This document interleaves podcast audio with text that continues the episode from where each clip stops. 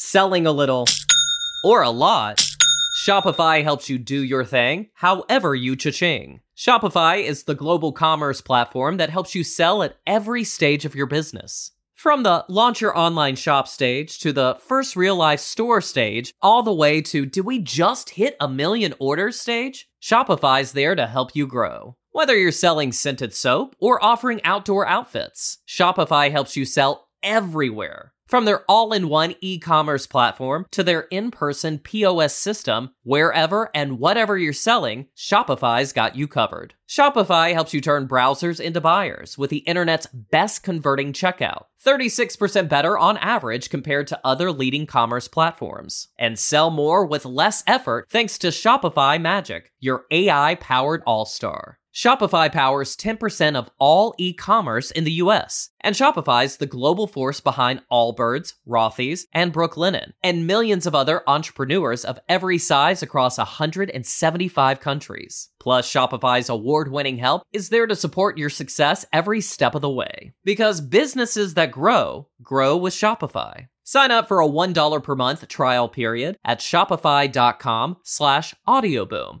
all lowercase. Go to shopify.com slash audioboom now to grow your business no matter what stage you're in. Shopify.com slash audioboom.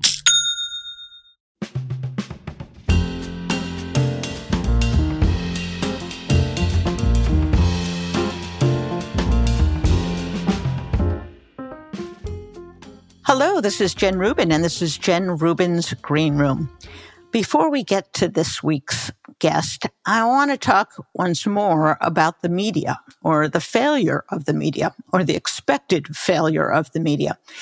We're about to embark on two stories. One is the impeachment attempt by the Republicans, lacking any factual basis whatsoever to impeach President Biden. And the second is the shutdown threat, which should be odd to your ear because after all, the Republicans made a deal during the debt negotiations that was supposed to take care of spending for the foreseeable future.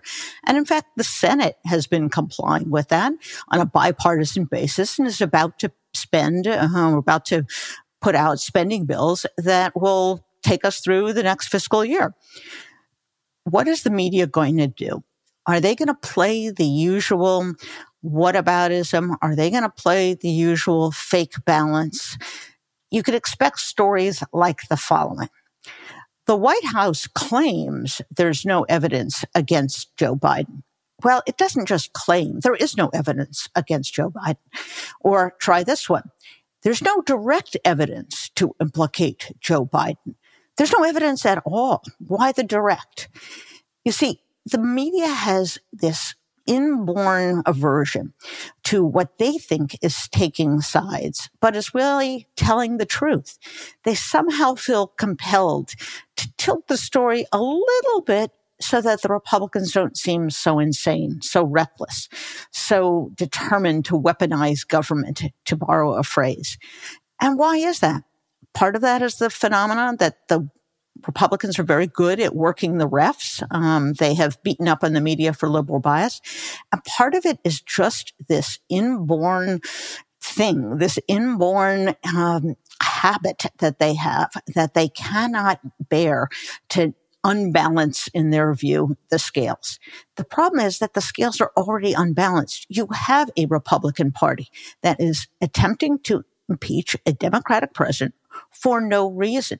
The ostensible purpose is that Biden somehow benefited from his son's business ventures when Biden was vice president. The first problem you'll notice is none of this occurred during his presidency. So what are they doing impeaching him for that? But moreover, there has been no evidence that Biden ever received any money. All the documents that they've subpoenaed have come to naught. Their star witnesses have confessed they really don't have any evidence that Biden benefited. So what is this all about? Yes, his son has gotten into a lot of trouble over the years, but what does this have to do with Joe Biden? And the answer is nothing. But the press is going to play this, mark my words, as a somehow legitimate inquiry. After all, it's just an inquiry, they say. Well, what happened to the vote that Speaker McCarthy said they were going to take prior to launching the inquiry. Oh, it didn't happen. That's because even among Republicans, they don't have a majority to proceed. That's how strange, how reckless, how inappropriate this exercise is. And this, once again, will be a test as to whether the media can stand up to Republicans, can level with the American people, and tell the truth. You'd think that that wouldn't be so hard, but it is. And then we come back to the shutdown. The government runs out of money September 30th. And at that point, they have to cease all operations except for national security and some emergency services. So what's going to happen? I suspect that the Republicans are going to continue to stamp their foot to say that deal we made with the debt ceiling, we really didn't get enough concessions from the White House. So we're going to hold out for even more. Or worse, we want a whole bunch of concessions on a bunch of other stuff like abortion. How is the press going to portray that? They could, on one hand, say, oh, the parties are at loggerheads. Oh, the White House is refusing to budge from their position. Well, yes, they're refusing to budge from a position that was negotiated and deal with this very same speaker. It's a deal that the Republicans in the Senate apparently are taking seriously and they're going through the appropriation process. So once again, are we going to level with the American people? I say to my media friends, are we going to portray the Republicans accurately, as reckless, as dishonest, or are we going to pretend that they're more sane than they really are. And I'll end with one other issue that is going on right now, and that is the holdup on promotions within the military. As many of you know, the senator from Alabama, Tommy Tuberville, who had a distinguished career as a football coach, no political, no governmental experience, has decided to hold up every single promotion. That's everyone from the commandant of the Marines to the lieutenant looking for his uh, captain's bars and everybody in between. And why is he doing this? Because he wants a vote on, you guessed it, an extreme abortion measure that does not have the support to pass in the Senate or the House. And what's happening? the entire military is being held at bay. And it's not only them, it's their families. They don't know where to move to. They don't know where they're going to be stationed. They don't know where to enroll their kids. And why is this going on? It's because Republicans don't have the nerve to rein in their own people. They are going to let this guy hold up the military, which the military keeps telling us is adverse to our national security because they don't have the guts to wrestle with him and to wrestle him to the mat. Now, I will acknowledge one thing. Democrats could change this if they wanted. They, after all, do have a majority in the Senate. They could end the single voter, the single member bar on appointments, but they don't really have the guts to either. And that's been a disappointment. And I think in some sense, although this is a Republican hangup, Democrats need to play hardball and they should be willing to take the step and take away this privilege, even if it's just for the military. Are they going to be the party of national security? Are they going to be the party that stands up to Tommy Tuberville? I hope so. So stay tuned.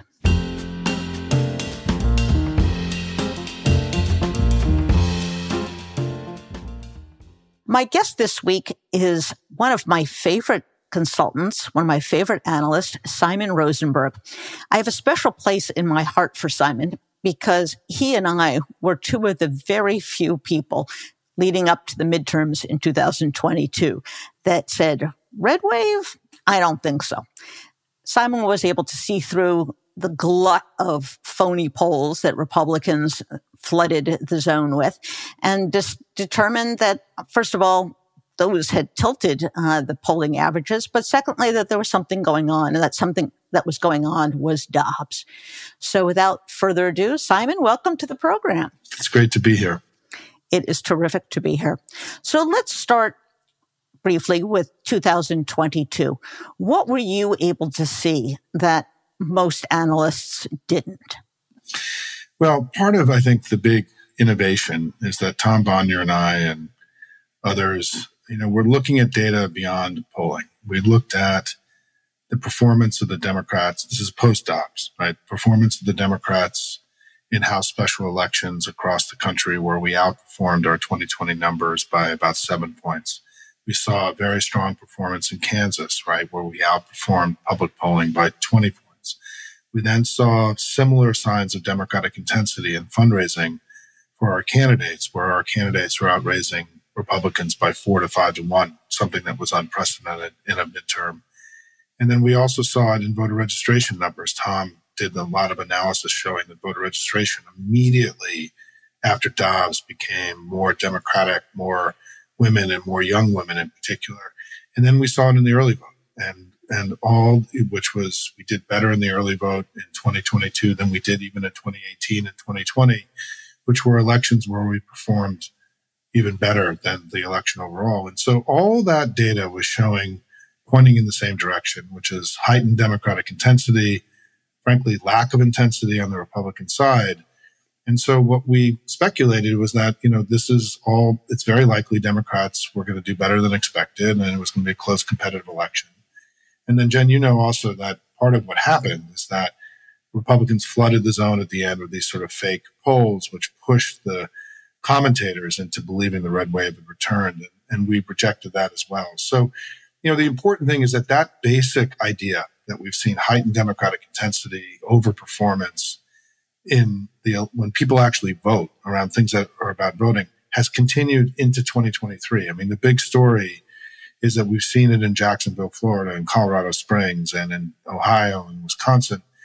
And 538 has just released a study that I haven't seen that I saw just in the last few days showing that in the 38 special elections that have taken place in the United States this year, um, Democrats have outperformed the partisan makeup of the district by 10 points. That's, That's huge. incredible. Yeah, yeah, it's incredible. So, you know, listen, it the biggest force in our politics since 2018 has been fear and opposition to MAGA. And it was in 2018, it was in 2020, it was in 2022, it's been in 2023, and it's likely to be in 2024. And given that Republicans are even now becoming ultra MAGA, super MAGA, MAGA squared, right? It means that, you know, they're in trouble next year. And that's one of the primary reasons I remain very optimistic and bullish on our chances.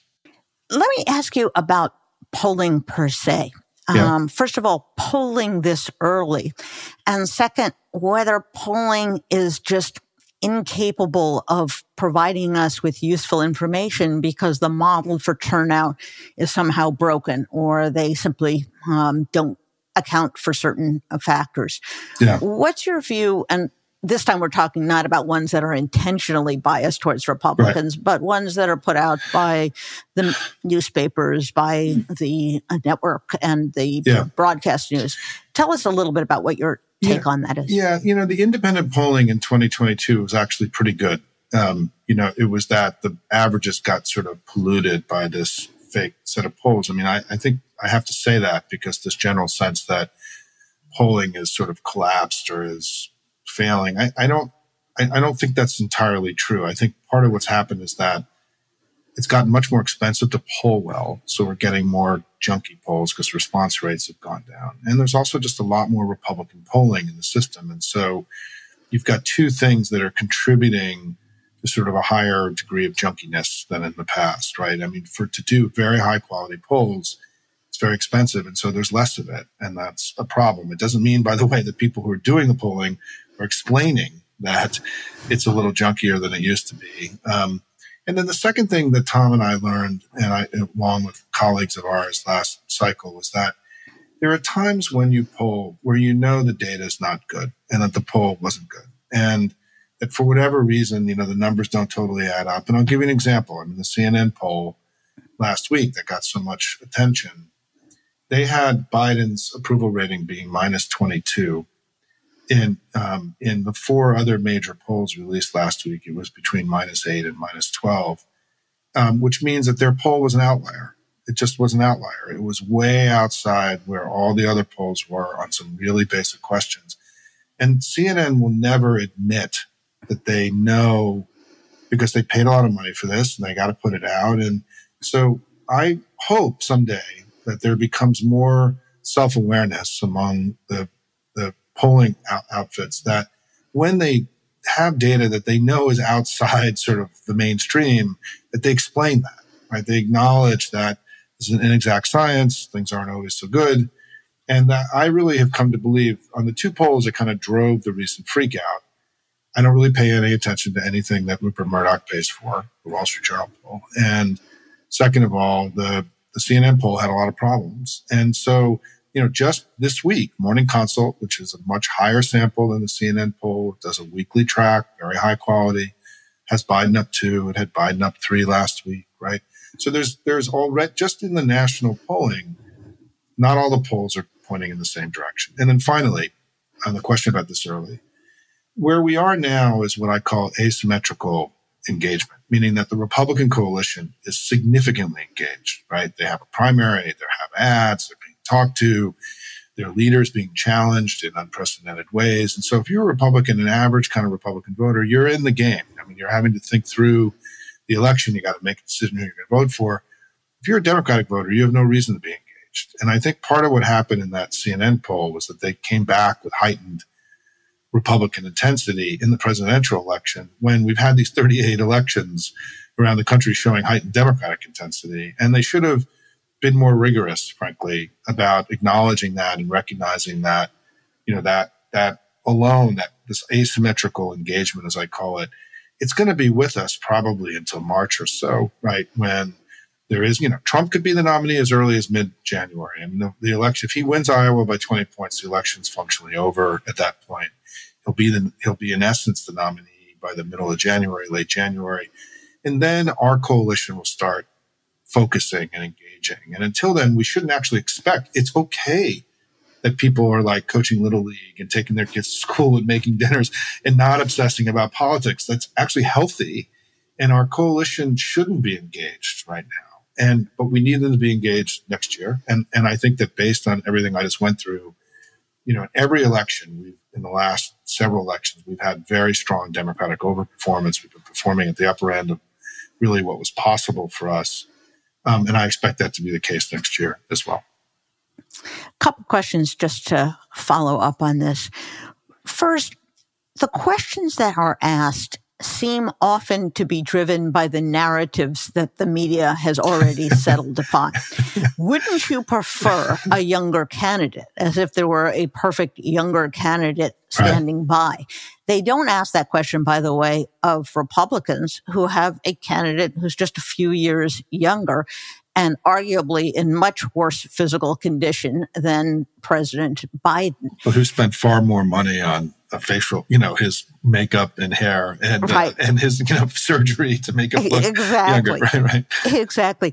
So I, I kind of have a problem in those organizations that are constantly putting their foot on the pedal because they're simply reinforcing a narrative that they themselves have created. Yeah you know, it's it's an amazingly smart question, and I and I you know, and I loved your column this week on on polling, and I appreciate you quoting me it. But it was very thoughtful and smart. It's frankly been sent to me and shared to me by lots and lots of people. You know, I I think I think that look, part of my, I've been in this business for a long time, right? Over 30 years. I was a producer and writer for ABC News. I grew up in the, in the media business before I went into politics.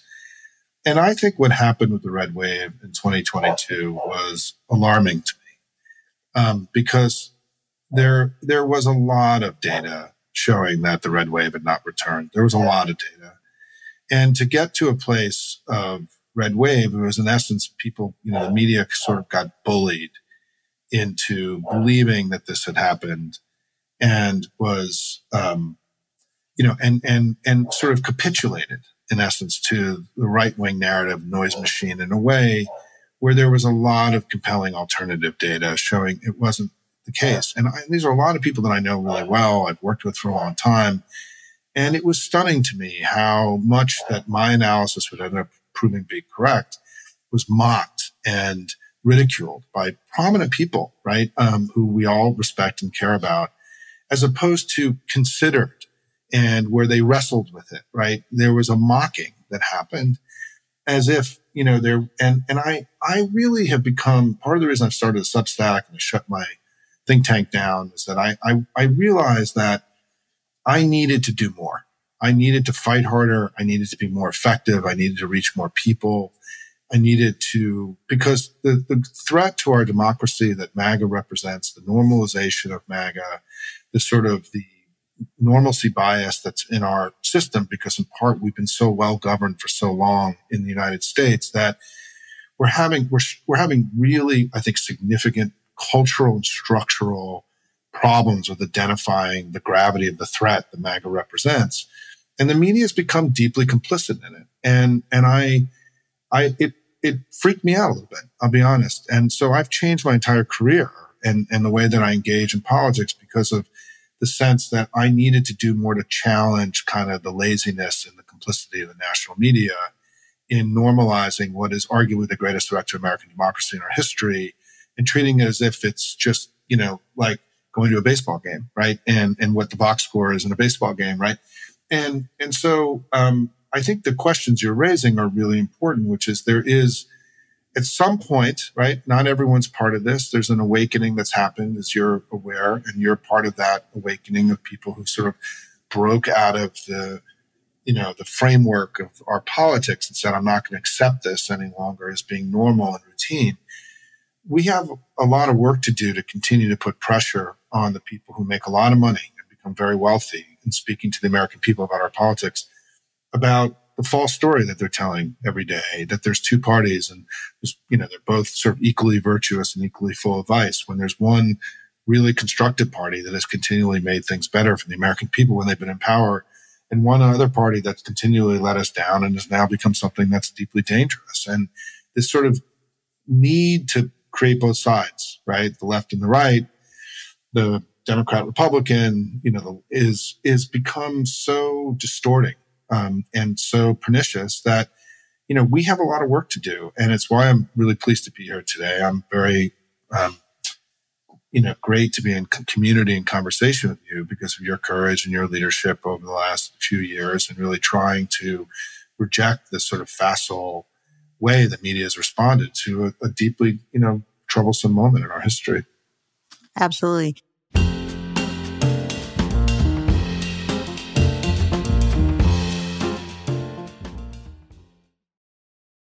Selling a little or a lot, Shopify helps you do your thing however you cha-ching. Shopify is the global commerce platform that helps you sell at every stage of your business. From the launch your online shop stage to the first real life store stage, all the way to do we just hit a million orders stage? Shopify's there to help you grow. Whether you're selling scented soap or offering outdoor outfits, Shopify helps you sell everywhere. From their all in one e commerce platform to their in person POS system, wherever and whatever you're selling, Shopify's got you covered. Shopify helps you turn browsers into buyers with the internet's best converting checkout, 36% better on average compared to other leading commerce platforms. And sell more with less effort thanks to Shopify Magic, your AI powered all star. Shopify powers 10% of all e-commerce in the US, and Shopify's the global force behind Allbirds, Rothy's, and Brooklinen, and millions of other entrepreneurs of every size across 175 countries. Plus, Shopify's award-winning help is there to support your success every step of the way. Because businesses that grow, grow with Shopify. Sign up for a $1 per month trial period at shopify.com slash audioboom, all lowercase. Go to shopify.com slash audioboom now to grow your business no matter what stage you're in. Shopify.com slash audioboom. Let's talk about MediCal. You have a choice, and Molina makes it easy. So let's talk about making your life easier, about extra help to manage your health. Nobody knows MediCal better than Molina. Visit meetmolinaca.com. Let's talk today.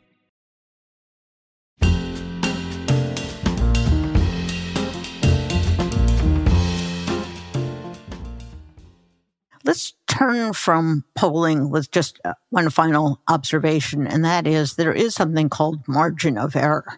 and when pollsters and news people report polls that it's tied, that could mean anything from one candidate is 3.5% or whatever the margin of error is ahead or 3.5% behind. So I think part of the problem is the hyper specificity that they invest in their poll work as if 3.235 is the right number. Let me, let me address this really quickly because I've written about this a lot and I, and I think this is really important, right? Um,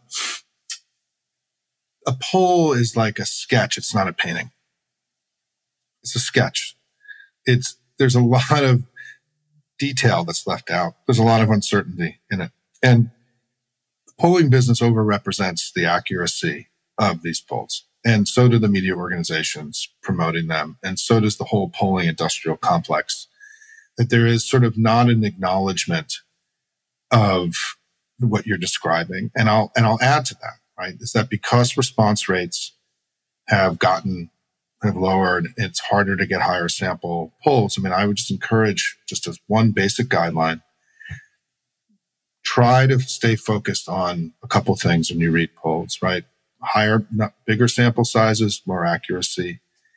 Anything under five or 600 sample size, you almost have to dismiss out of hand as being in, not a big enough sample to get to accurate information, the, the, the, the margin of error rate goes up through the roof. And also ignore polls that are of adults and not registered voters or likely voters. Asking people who are not registered to vote how they're going to vote is at on the face of it kind of absurd, right? And yes. and you know, and there is I, I I've been sort of shocked, frankly, how some very reputable polling organizations are, you know, are asking, for example, undocumented immigrants how they're going to be voting in an election when they're not even citizens of the United States, right? Why that, that opinion is illegitimate. It's not important. And so I, I think there's, there's a lot to be done. And it's, I'm really grateful you bringing all this up because Tom Bonier and I have been talking for a year about putting out sort of our thoughts about how to improve all of this. And what's been a little shocking is that despite the massive failure of the red wave in 2022, there's been no effort to reform the business. There's been no self reflection. The New York Times is the only major media organization that did, in my view, sort of a sort of very serious self reflection on the failures of their reporting in, in 2022. But for example, I mean, and so did ABC News to their credit. I mean, the severance with Nate Silver, I think came about in part because of this sense that 538 has was flooding, you know, our public discourse with ridiculous polls without doing anything about it. So I give ABC News a lot of credit, but a lot of the other news organizations have continued to report as they did before, as if nothing had happened. And you could make the argument that the, the fall for the red wave was the was the most significant media political failure of the modern era of American politics. And because what happened wasn't something other than the red wave, it was the opposite of the red wave, right? Where we showed intensity and they didn't, which is the opposite of what happened. And so, you know, this is all showing that we, we have a lot of work to do. And, and by the way, the Washington Post, I would put into that box other than the, the editorial side, the post edit, you know, the, the main news part of the organization has done no articles or anything about what happened in 2022. And I've had conversations with some of your colleagues about this on the news side. And so we've got a lot of work to do, but it's why the work you do, the work all of us are doing who are trying to hold our the media to a higher standard and to do it in our own commentary, to put in the rigor. That even the questions you're asking today are very informed and very smart about sort of an arcane part of our business. We have an obligation, all of us, in a democracy to do our best to tell the truth to our fellow citizens. It is an obligation. And we have an enormous responsibility for those of us who have platforms to treat our fellow citizens with respect and dignity to the point that we speak to them truthfully. And that part of our system has, has, has, has corroded. You know, we've lost that in this country. I mean, the Republicans lie with such impunity. And it's frankly a core element of their illiberalism, right? And their contempt for democracy that they lie so much. And and it is it is remarkably shocking. But anyway, I went off tangent here. That's quite all right. And nothing speaks to the separation between the editorial and the news side of the Washington Post than my complete inability to affect the news coverage. So take that for what you will.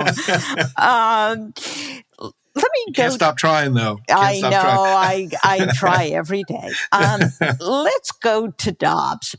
When Dobbs, first of all, it was leaked and then it came out. There was this school of sophisticated, cynical thought that eh, won't make any difference. Some people will be happy, some people will not be happy. It'll all be a wash. I didn't quite see it this way because what I saw was something similar to what I saw in the wake of the 2016 election, which was women in particular took this very badly.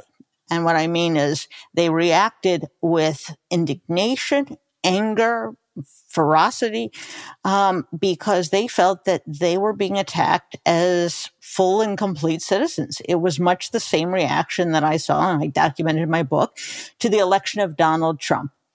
And lo and behold, that does seem to have been the case. Um, what's your take on the impact of Dobbs, both on registration and intensity, and also kind of the issue pattern that you expect in 2024?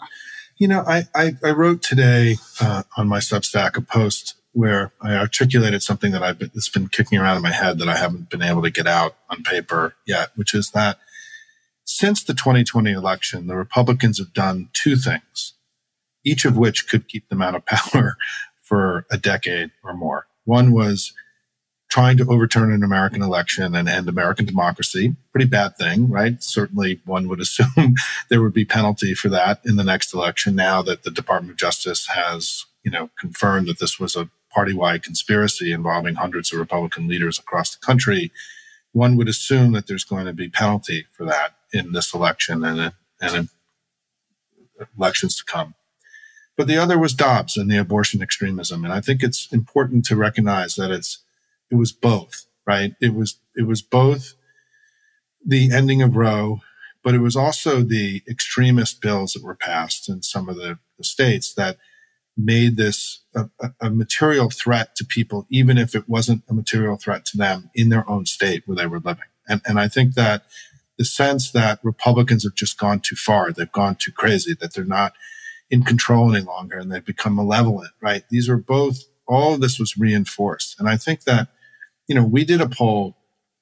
The first moment where I really, really believed the election could be going differently than the red wave was that I was involved in a polling project in mid May last year of Hispanic voters in Arizona, Nevada, and Pennsylvania. And we, this was right after the leak, but before Dobbs had happened. So we asked questions about abortion in, in the poll. And what was amazing about the poll results was that in in all three states, we were doing better than 2020 with Hispanic voters, which was the exact opposite of what we thought we were going to find. And it was consistent across the board. It was not, you know, the, the data was very similar in terms of the difference. And it was shocking. And I wrote a memo about it and I tried to get all my friends who cover politics to write about it. Nobody wrote about it, right? Because it's so bounced off the narrative of both Hispanic voters and also just the broad, you know, the red wave was coming. And so but the, the data on the, on abortion in those polls was incredible. You know, Hispanics are the most pro-choice group in American politics. It's the opposite of how people think about this in part because they're so young. And we saw incredible numbers, you know, um, for abortion choice, women's reproductive freedom in these polls. And, you know, it was, so we concluded, and I wrote a whole separate memo, and, and this is in May, And that, you know, the abortion issue is going to, could really be a disaster for the Republicans just based on this very small sample of people that you would assume would have a slightly more conservative view of this, right? So there's no question that Dobbs was a before and after moment in our politics. I mean, there's no question. We knew this. I, part of the reason my stuff went viral in last year was that, um, we had that special election in Nebraska that happened on the Tuesday after Dobbs. It was a Friday was Dobbs. We had Tuesday after where Democrats outperformed our 2020 numbers in an election where we spent no money, by the way, uh, by like 10 points. I forget the exact numbers, 10, 11 points. And then we had uh, Navigator did polling that week, the first week, and there was a dramatic change in the data um, of, for independent voters. And the Republican uh, approval rating among independent voters plummeted in a way that you just never see in polling. I mean, you, so you started seeing in the first early polls dramatic shifts, which just doesn't, you know, polls are like they move slowly over time. Things very seldomly change quickly. And because a lot of people aren't paying that close attention. And so it's hard for a, an issue to really change people's opinion quickly. So we had a lot of evidence early that the Dobbs issue was going to be consequential in the election. And I think you're right. I think that for, I, I, think this issue though has mutated into more than just reproductive health. It's become a sense of reinforcing the illiberalism of the Republican Party and jamming things down people's throat that they don't want, sort of their disrespect for majority opinion. I think this has become a, a, a devastating issue. And as I've told people, I've been working full time in Democratic politics for 31 years, and I started in 1987 and I went back into the media business. But there's never been an issue that is of, of like this in modern American history where it's an issue of such importance to so many people. And one of the two parties is at 10, you know, 15%, 20%, 25, 30%. Almost every issue in our businesses in the 40s, 50s, in the 40s and 50s, right? It's like 42, 58, 45, 55. This, depending on how you ask the question, right, is consistently producing data where the Republicans are in the teens and 20s and 30s. And we've just never been, we've never seen a party adopt such an unpopular position in modern American history on something that's this important, right? That, that matters this much to this many people. And I, my own view is that, as I said during the election last year, is that the pain for the Republican Party on this could last for decades.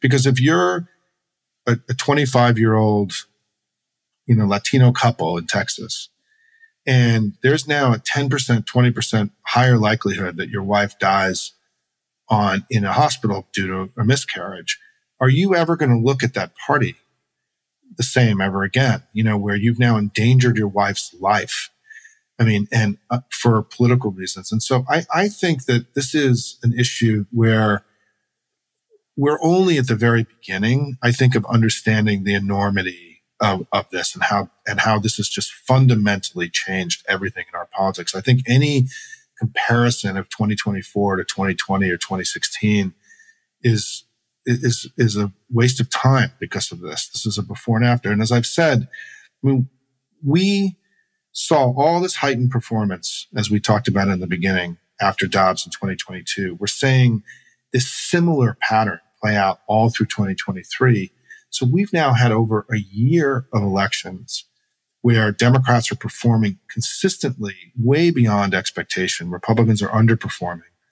And I think as we look to 2024, the question is, how much can we use this to continue to grow the anti, the, the never Trump or never MAGA split in, in the Republican Party and cleave off, you know, more and more voters from Republicans. Cause it's my hope that what happens in 2024 is that Democrats get to 55%, that we win the election by 10 points, that it's seen, the election is seen as a clear repudiation of MAGA, and this kind of extremist politics. We need that so good Republicans can someday hopefully take back their party from the extremists that have taken it over, which is what our goal and aspiration has to be. We need Republican Party to be a, a normal center right political party again. And and I think this issue is I, I just I'm so I'm so amazed at how difficult this is going to be for Republicans to manage politically because imagine being in a meeting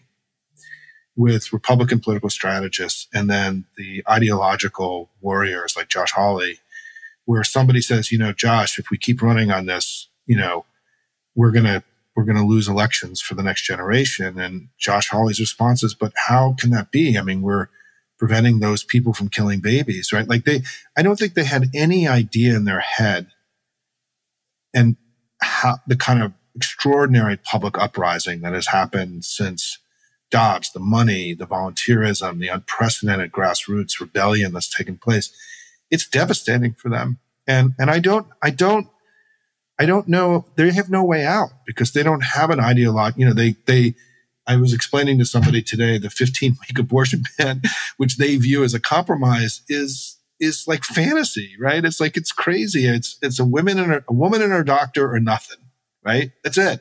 There's one answer here, which is that the decision has to be left up to a woman and medical professionals. And any attempt to restrict or is puts the government in a place where it doesn't, it shouldn't be. And so there isn't any middle ground position. Youngkin is like in a fantasy world about this. And it's just, but it's, but they're ideologues. They're theocrats, right? I mean, this is, they can't see this stuff rationally. And it's, it has become, uh, you know, I think that Alito will go down in history as the guy that may have destroyed the modern Republican Party. Well, that would be a delicious irony. I would also say that in every election where there's been an abortion referendum yeah. or an indirect issue on abortion, for example, yeah. the effort to raise the level that you have to obtain to get a referendum passed in Ohio, which is going to be now at issue in an abortion referendum, or the Wisconsin Supreme Court, on which abortion was one of two major, major issues. You saw the most extraordinary results. Kansas is a deep red state. Yep. Wisconsin is a 50 50 state. And that Supreme Court race was won by 11 points. Yeah, it's crazy. And in Kansas, um, the pro choice side won overwhelmingly by by a mile.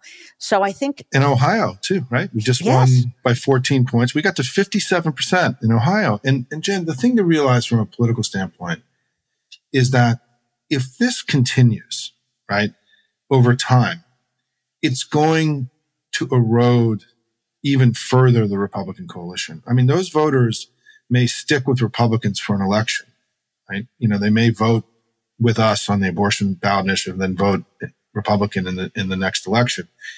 But their relationship to the party is weakening and it's attenuating and it's and it's loosening. And some of those folks are going to come over at some point, right? If this continues. The Republicans can't win national elections again, in my view, with this abortion position, because it, it is going to take what is already a weakened, you know, the Republicans have averaged 45% in the last eight presidential elections. We've averaged 49 point something. I mean, we're closer to being a majority party. They can't lose another point or two. I mean, they don't have any place to, to go. And I think that one of the places I would encourage you to be, I know you write about this a lot, is that I think the Florida ballot initiative is going to be one of the most interesting because, because DeSantis made, I, I think, just an extraordinary error by going from 15 weeks to six weeks in Florida. It's going to take effect in the next few weeks, next few months. Um, we know that the Florida team has gotten enough signatures to get the question rolling that back. It would put it back to viability on the ballot.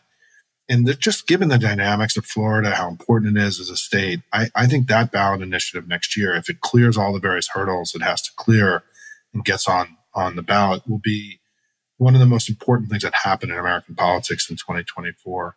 Florida is not a red state. It's not a conservative place. People go there to get away. It's there's a libertarian streak in Florida a little bit um, historically, right? Lawton Chiles. We think about some of the politicians that have come from there, and and DeSantis misread his electorate on this, I think, and so this is an opportunity for there to be an incredible repudiation of one of the worst politicians that have ever been produced in American history, Ron DeSantis, in the in the 2024 elections, and so I think that's one of the ones I'm really paying close attention to. Interesting. Well, Alito and DeSantis, an unusual pair for Democrats to be thanking, but be that as it may.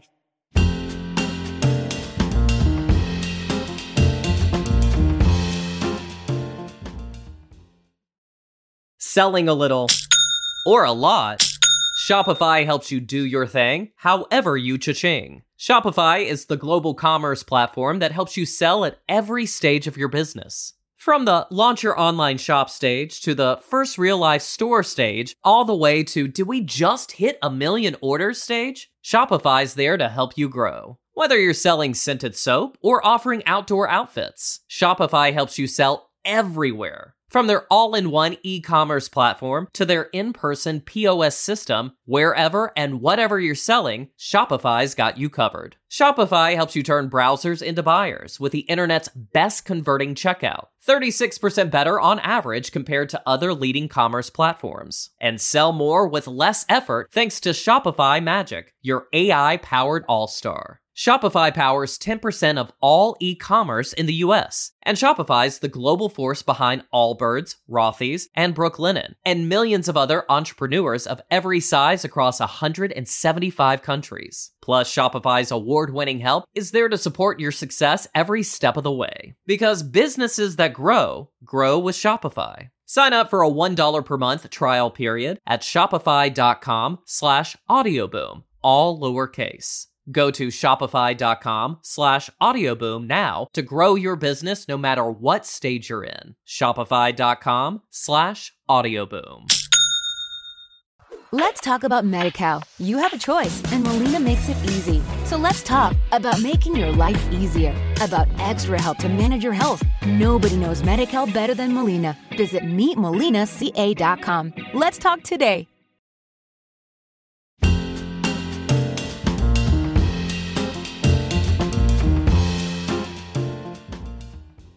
I want to get to your 55% in a moment, but let me first ask with the Republican decision to proceed on a impeachment effort based on nothing. I don't mean based on a little. I mean based on nothing. And the threat once more to shut down the government is the MAGA label becoming reinforced and reinforced to the point at which, for example, Senate Republicans, which would not rather not be associated with either of these things, are going to get swept into it. Is this a rebranding of the entire party now as this irrational, reckless MAGA party? I think it's already there. I mean, I think if you look, um, I think the ability for the Republicans over the next 14 months to create distance from MAGA is going to, it's hard for me to see, regardless of whether Trump's the nominee. I mean, I think that if you just project forward, you know, if, or let's, Morning Consult last week um, in their weekly track had Trump at 60 in the Republican primary, DeSantis at 15, and Vivek at 8. So MAGA was at 83% of the Republican primary audience.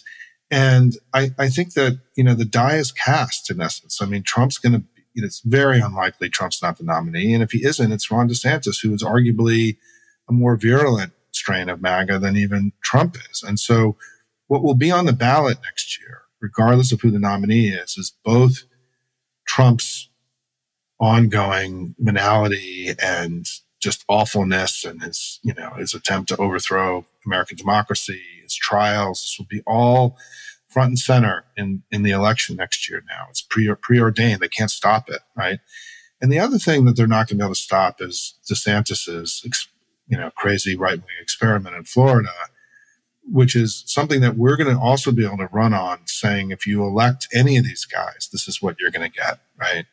And, you know, most anti-immigrant bill passed in modern American history. We go down the list of all their, of all of his awfulness. So we as Democrats who work in politics, we have more material to label them as being not okay, gone too crazy, out of the mainstream, whatever your language is for that, than we've ever had because they are more extreme than they've ever been.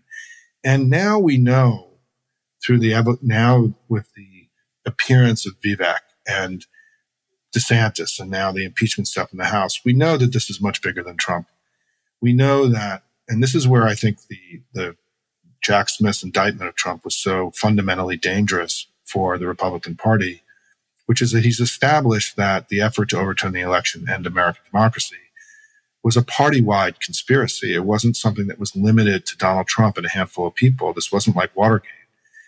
This was something that where party leaders and party officials, including Ronna Romney McDaniel, who's on camera admitting to having recruited um, the fake elect, some of the fake electors. This is now the Republican Party. So, Jen, the party that you know, the other party, which has been the party that ended slavery and the party that helped end the Cold War, and with Ronald Reagan, has also now become the party that tried to end American democracy, and that's going to be part of the Republican brand forever. And there's nothing they can do about it, and because they did it, and it was a party-wide effort, and you know there were 19 people indicted in Georgia, but there were 30 unindicted co-conspirators who could all be indicted at some point, right? I right. mean, my view is that the trials around January 6th and the, and the effort to overturn the election could last years, decades, the way the Watergate trials did. And so the pain for the Republicans on this issue, like abortion, may just be beginning and, and not be something because I don't think the American people really understand the gravity and enormity what's happened because it just all the, the prosecutions are just happened during the dead of summer and people weren't paying attention. So I think this impeachment stuff just reinforces to regular voters how much the Republican Party has lost its way. And my other view is that part of the reason they're doing this is that over the summer, it became much harder to attack Joe Biden, the president. Inflation had come down. His border plan is working. We now know the murder rates in the United States across the country have come way down. We know, um, and so on many of the central attacks that the Republicans were making against Biden as president, they evaporated over the summer. And so they needed to feed the beast. And so what did they do? They're now moving on to him, attacking him as a man, as a father, as a husband, business partner, and not as president. The problem is with that is that you try to, you know, they can't win an election on that. They, if they can't indict him as president, you know, Donald Trump is the other, the worst human to walk the face of the earth in the last 50 years. You know, they're not going to be able to make headway with this, these other issues. And I think it's a sign of incredible desperation, actually, and weakness, not strength.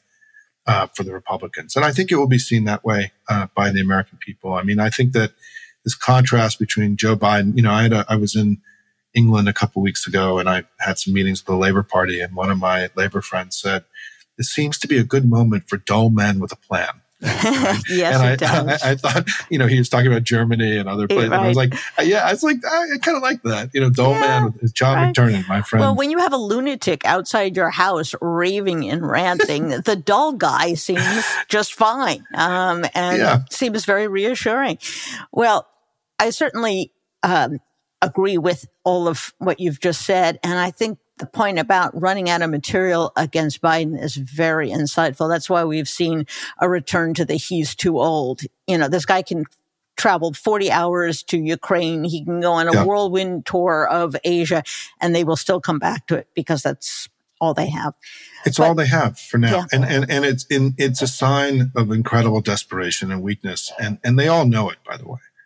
They all know that they're saddled with one of the worst candidates in American history. They know that Joe Biden's been a good president.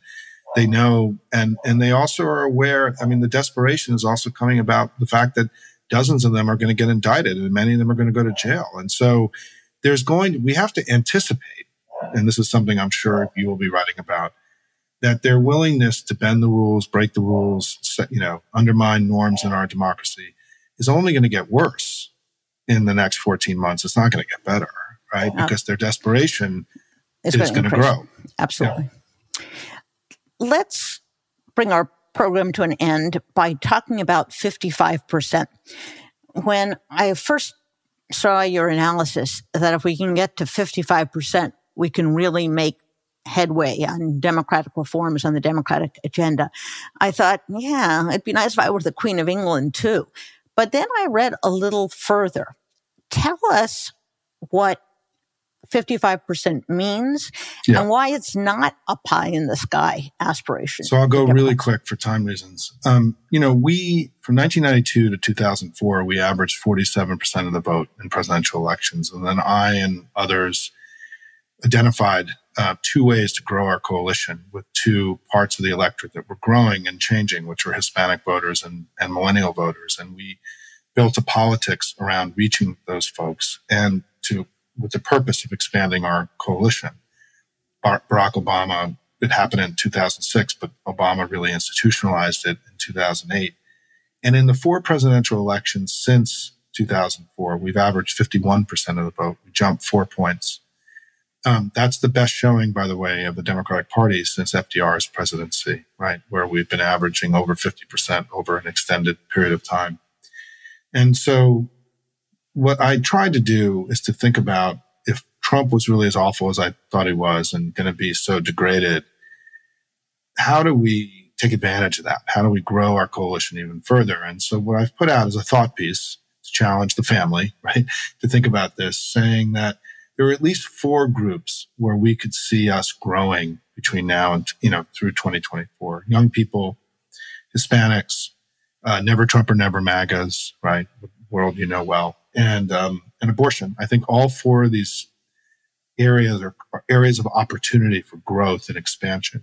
And even if each of those four things only give us one point nationally, right, then we go from four and a half to eight and a half percent, and we get up to you know close to fifty five.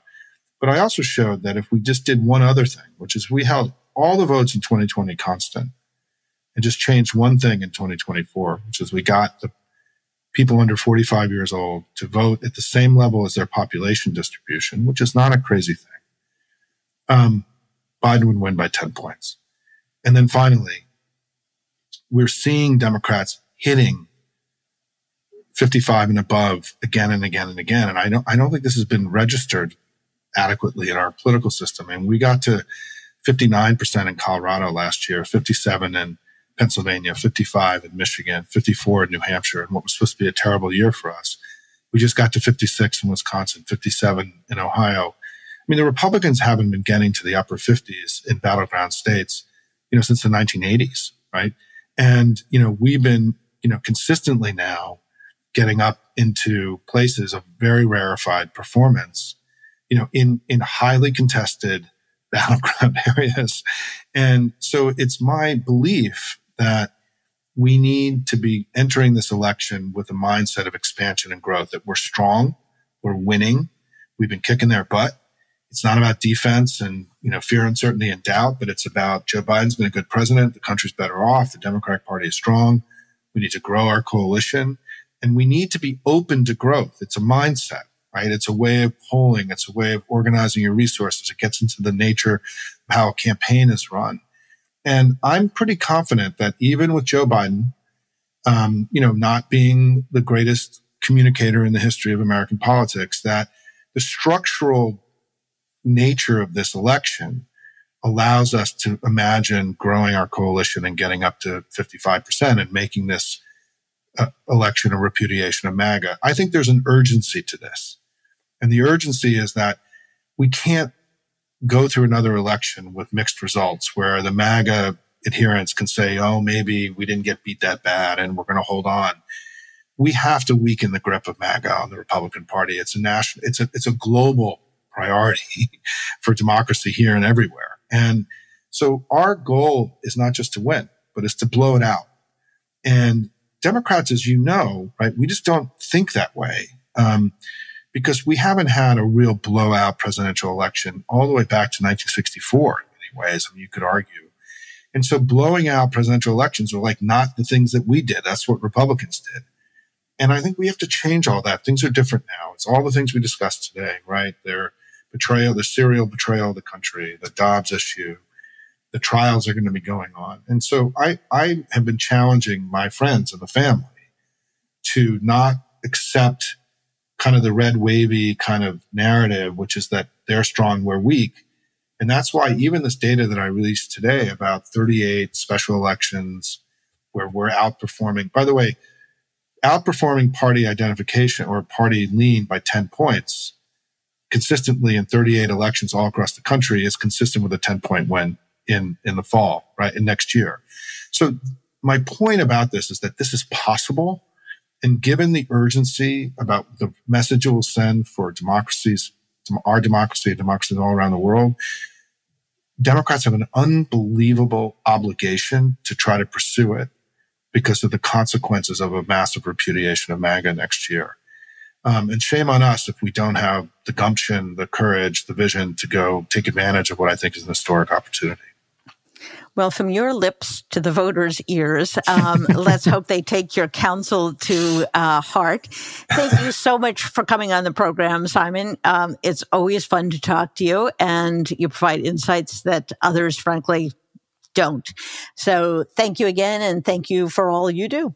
Well, thank you for what you do. I mean, I read your column religiously. I think you're also um, not marching to somebody else's drumbeat, uh, which is really important. And this is a time where people have to go deep inside themselves, right, and be connected to what's true and not, you know, follow the herd. And so I'm really grateful for, you know, your courage and leadership as well, Jen.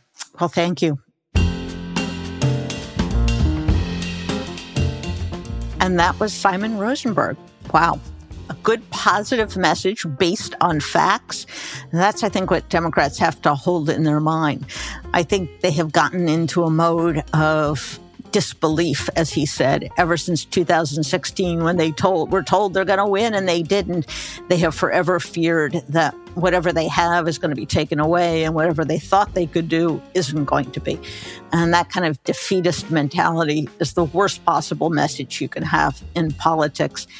And in a week in which the Republicans are once again going nuts, trying an impeachment with no factual basis, trying to shut down the government again. I think Simon's observation is dead on, which is they've become a radicalized, crazy party.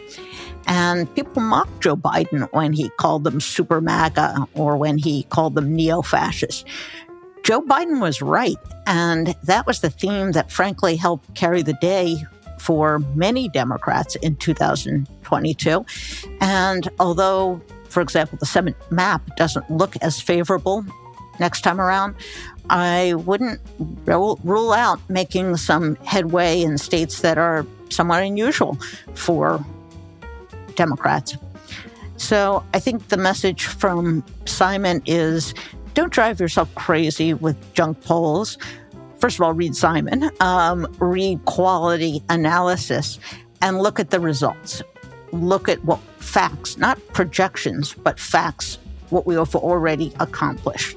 And that will perhaps keep you in a better mood and a saner mood. So if you enjoyed the program, please tell your friends, ask them to listen and follow on Apple Podcasts or Spotify or wherever they get their podcasts. Bye bye.